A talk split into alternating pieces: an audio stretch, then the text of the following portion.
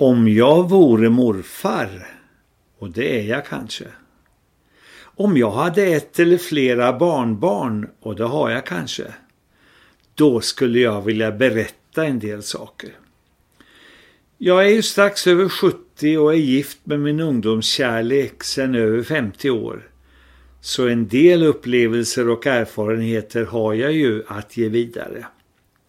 Låt mig i den här podden vara din låtsasmorfar i några korta program.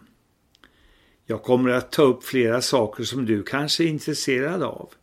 Till exempel att bli vän med sig själv, meningen med livet, sex med inslag av kärlek, kärlek med inslag av sex, universums underbara konstruktion med mera. Antagligen vet du mer än jag om en del av de där ämnena. Och jag har ingen tanke på att tvinga på dig något eller kräva att du ska ändra på något i dina åsikter eller ditt sätt att leva. Men jag tror att det finns en poäng i att människor i olika åldrar umgås med varann och lyssna på varann. Jag tror att jag själv var ung för jättelänge sedan, men det kan förstås vara inbildning.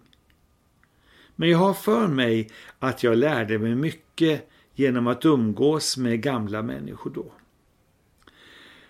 Men jag vet i alla fall att jag har lärt mig mycket genom alla de barn och ungdomar som jag har träffat och varit tillsammans med. Jag har haft ett jobb där jag hela tiden har träffat människor i olika åldrar. Om det jobbet kanske jag berättar en annan gång. I alla fall skulle jag bli väldigt glad om du ville lyssna lite på mig här. Fördelen med att vara en gammal människa som jag är att det inte är någon press. Jag förväntar mig inte att någon ska tycka att jag är klyftig eller klok eller särskilt rolig.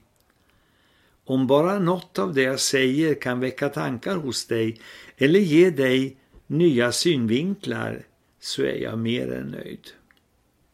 Och om du tycker något är bra så kan du väl ge den här poddens adress till andra.